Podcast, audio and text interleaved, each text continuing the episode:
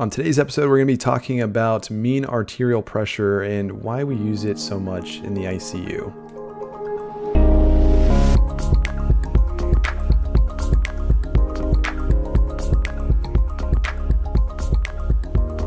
Hey guys, this is Sean from the Nurse Dose podcast. I am a CVICU nurse of going on six years and uh, today we're going to be talking about mean arterial pressure, or how we like to describe it as uh, the MAP.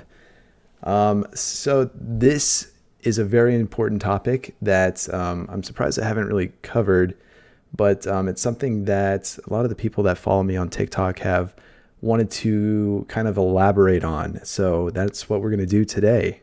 But before we get into it, I'm just going to do a couple of plugs. Um, if you do not follow me on TikTok yet, we are almost 16,000 strong at the time of this recording. So I strongly advise you go over there. I try to do daily uploads on um, little things and sometimes do some little funny skits. So um, if you are not subscribed over there, go ahead and make your way over there. Even if you don't have a TikTok, it's well worth downloading it just to get these little snippets of information.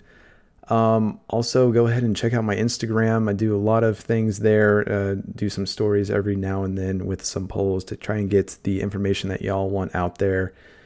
And also, um, I'm working on a little project right now that um, I think if you are a new grad or someone who is going into the ICU or thinking about going into the ICU or any other kind of different acuity, I think it'll really benefit you. So um, keep on the lookout for that. I know it's been a while since I've made a podcast, and I've kind of been focusing on my TikTok as of late. Um, but I really miss making my podcast, so we are going to get back into it, and I'm going to be doing it a whole lot more. Um, I've actually moved again, and uh, this room that I'm in now is way better for podcast and recording, so I'm way more motivated to do it here. So you will hear much more of this in the future, and the um, audio quality hopefully is a lot better as well. Now let's go ahead and get into the essence of the episode today, and that is mean arterial pressure. But before we get into what mean arterial pressure is, I think it's best if we go back to the basics and talk about what systolic and diastolic pressures are. Everyone in the medical field knows what a blood pressure is. So it's the pressure that is generated in your body um, during uh, whenever the heart contracts and whenever it is in a re- relaxed state. Um, so the term that we use for when the heart contracts and the pressure that is generated during that is called uh, systolic pressure. And like I said, that is whenever the heart pumps, it's going to be the maximum pressure that is generated during that contraction uh, throughout your whole body. Now, during the relaxation state, um, when the heart is filling and there is no active pump going on, at least by the heart, that is going to be your diastolic state. And like I said, this is the filling state. Um, and uh, of note, and something that we're going to be talking about here pretty soon when it comes to MAP, is you are in a diastolic state for twice as long as you are in a systolic state. Now, let me just kind of reiterate what that means. So, the amount of time that you are at that peak pressure that the heart produces during systole, you are going to be at that state half the time that you are in a diastolic state. So you're in a relaxed state where the heart is feeling filling two times longer than you are in a state wherein the heart is actually pumping and producing that pressure. But something that might be confusing people is if the diastolic pressure is the pressure when the heart is relaxed, then what is causing there to even be a pressure at all? And um, this is something that I kind of addressed in one of my videos, but it is your vessels in your body are elastic and um, they do exert a force on the fluid that is present inside, which is your blood. So there's inherently going to be a pressure. So the more, basically, if you think about it, the more fluid you put into an elastic vessel, the more pressure you're going to get back.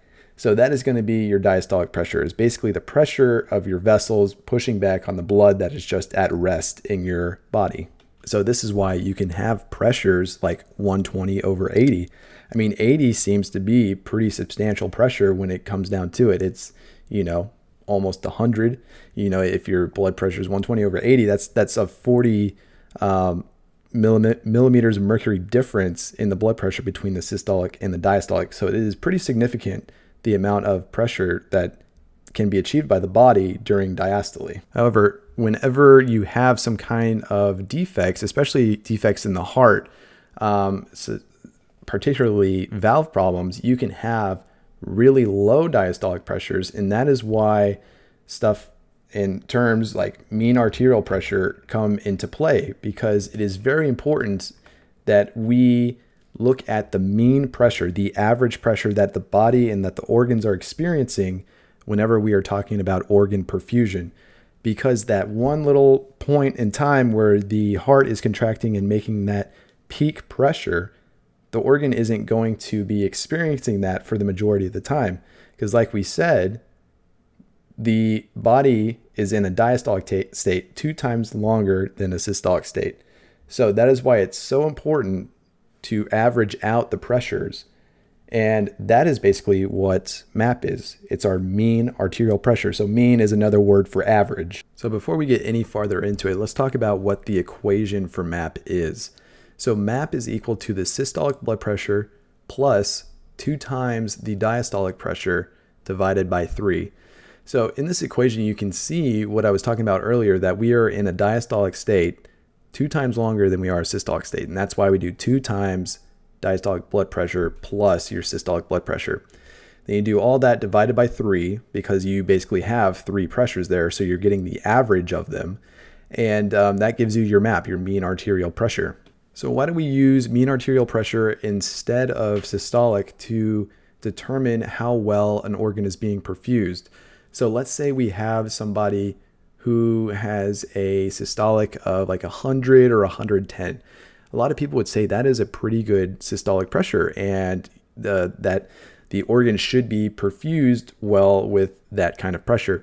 But then if you have some kind of valve issue like mitral or aortic regurgitation, which decreases your diastolic pressure sometimes pretty significantly, and you have a diastolic pressure of 20 or 30, your map is going to be below where we usually want it to be in terms of perfusing organs. So a lot of the times, and it, it will different from specialty to specialty, but for the most part, most doctors, most intensivists want to keep your map somewhere around 65. I've had 60 to 65 above that, and people are usually happy. Now, there are some specialties like neuro where they want a map a little bit higher, and sometimes they do have a target for your systolics.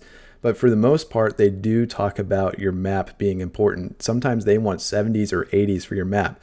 But getting back to our example, if we have a patient that has a systolic of 110, which in the normal world is, you know, great, but then they have, like we said, aortic regurgitation, and due to that, they have a diastolic of 30, you come out with a mean arterial pressure of 57. And a lot of doctors, especially cardiologists, would not be happy with this pressure because it is going to uh, cause some perfusion issues, which could lead to decreased urine output, could lead to mentation issues. Um, it just it starts causing defects in organ um, function. So that is why it is important that we look at the map. This patient looks perfect when it comes to the systolic pressure, but when it comes to MAP, they are not perfusing as well as they probably should. And now, another reason why using the MAP is really important, even in specialties that are not intensive or, you know, they're not intensive care. Um, for the most part, a lot of these manufacturers for um, non invasive blood pressure cuffs or blood pressure monitoring, whenever the blood pressure cuff goes off, usually what is happening is the cuff is only measuring the mean arterial pressure or the map, and then it's estimating what the systolic and diastolic are. So, do you want to go off something that is an estimate, or do you want to go off something that is an actual measurement? So, that is another reason. Like, I had somebody comment on one of my TikTok videos saying that um, they never use MAP in like med surg, you know, or step down. And this is my argument for why they probably should. Um, if if you're using a number that is just estimated, you are only estimating your care. So if you really wanted to do the patient right, you would use your map. If the map is not adequate for perfusion, you need to treat that, even if the estimated systolic is acceptable. So, I mentioned earlier that a um, cardiac dysfunction like a valve issue, particularly aortic regurgitation, could cause an extremely low uh, diastolic pressure. And if you've followed the podcast for a while, been on my Instagram, been on my TikTok, you probably already know the answer why this happens. But so, like we were talking earlier, your di- diastolic pressure is caused by the um, elasticity of your vessels kind of pushing back against the blood and causing that inert um, pressure. Now, what that is pushing against, because the blood is not going forward, or it is going forward, and but it, it cannot go backwards in a normal heart because the aortic valve is closed. But whenever you have aortic regurgitation, that blood is allowed to go backwards back into the heart, which means less fluid for the vessels to kind of push on to exert that pressure. So that is why you have a low diastolic with things such as aortic regurgitation. Um, it also you can have a low diastolic because of low fluid status. If you have a trauma patient who has lost a lot of blood, there is a good chance that even though your heart is good, you're probably still going to have a low diastolic um, until you actually uh, get them resuscitated. So I hope this helped y'all understanding why MAP is so important, uh, not only in critical care, but also in all um, aspects of healthcare and why we should probably focus on it a little bit more and why intensivists and you know cardiologists why they focus on it so much themselves. Um, if y'all have any comments or questions feel free to reach out to me on my website my tiktoks my instagram uh, my Instagram is at NurseDose Official. My TikTok is at NurseDose.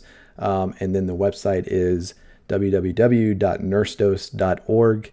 Um, like I said in the beginning, stay tuned for uh, many different projects that I'm working on.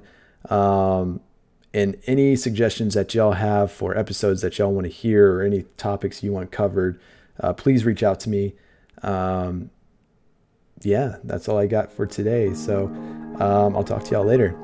Bye.